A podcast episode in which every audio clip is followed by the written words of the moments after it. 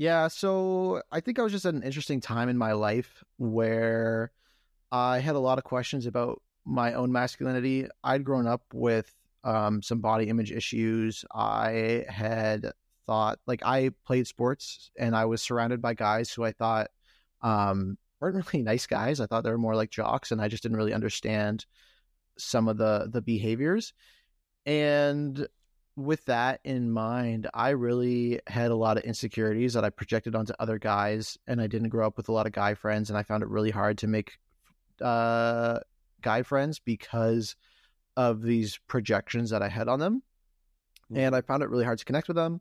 And then on top of that, I had my own insecurities that just like, oh, they they would never like me because I'm fat or I'm like I'm bad at sports or, or kind of any of these Mhm. these things. And it was at the peak of this cultural conversation of toxic masculinity and what that was. And I didn't think everything that was labeled as toxic masculinity was toxic. And I didn't think we were having enough nuanced conversations about why it was toxic or why it wasn't. Mhm. I found a lot of people that were leading the charge were rightfully so in a lot of ways women that were extremely hurt by the actions of men in their life, which I, I think Mhm. is like important to have and, and important to acknowledge.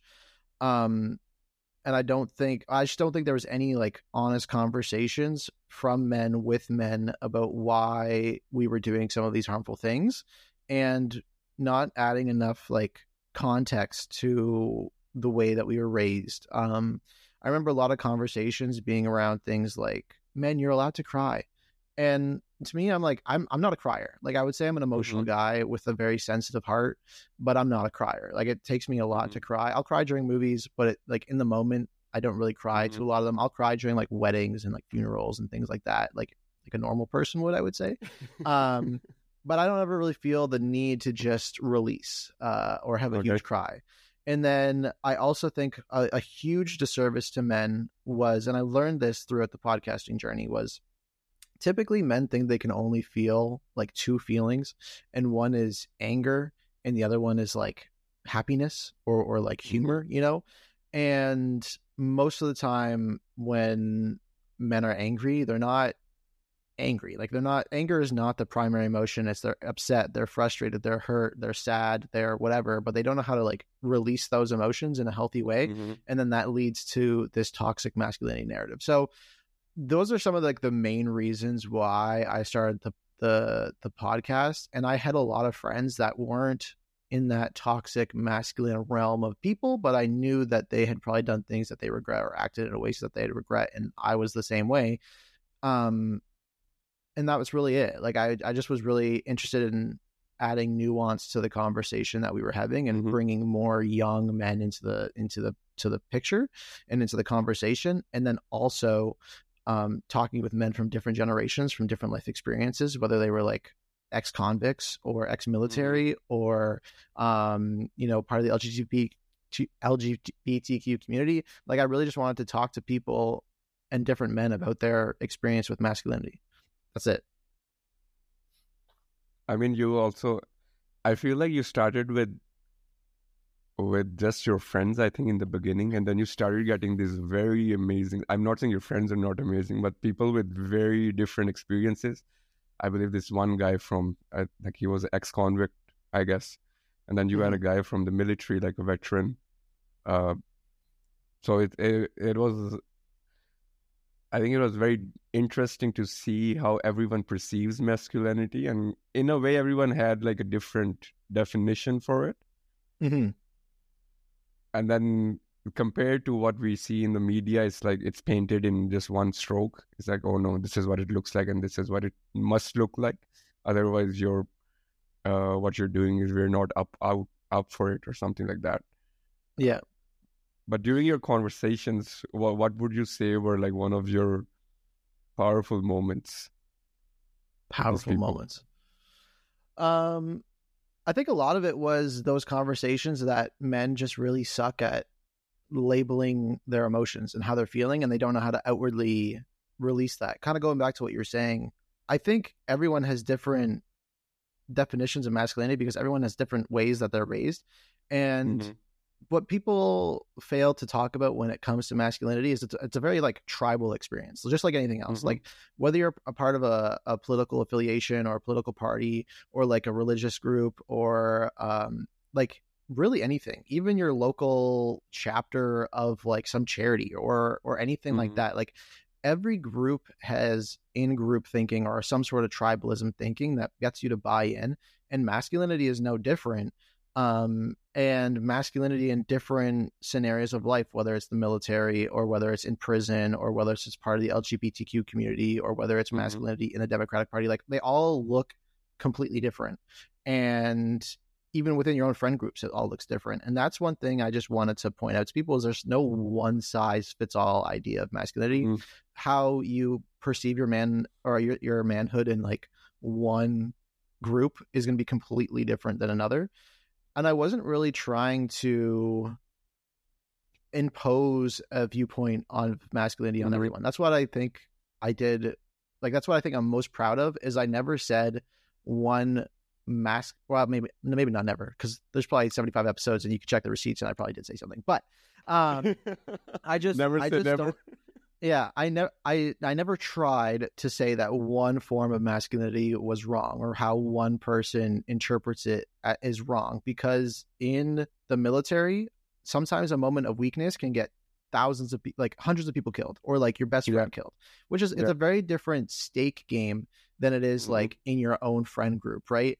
And I think that's one thing that we perceive very poorly as humans is that in every group the stake of mistake like the stakes of the mistake are completely different yeah. and there's there's a weight that comes with that there is a a, a need sometimes in military situations to forget all emotion and and leave that Mhm. at the door in order to best protect your your fellow man um, there's a need in certain communities to have like a little bit more of a loose definition of it because people are always morphing and people are different. Like there's a kind of a luxury you have in where you're not really protecting people from like a safety perspective. And um that was one of the things like i thought was really interesting to me is that there's no one size fits all. There's no there's no best term. There's no best definition and everyone is going to relate to it differently.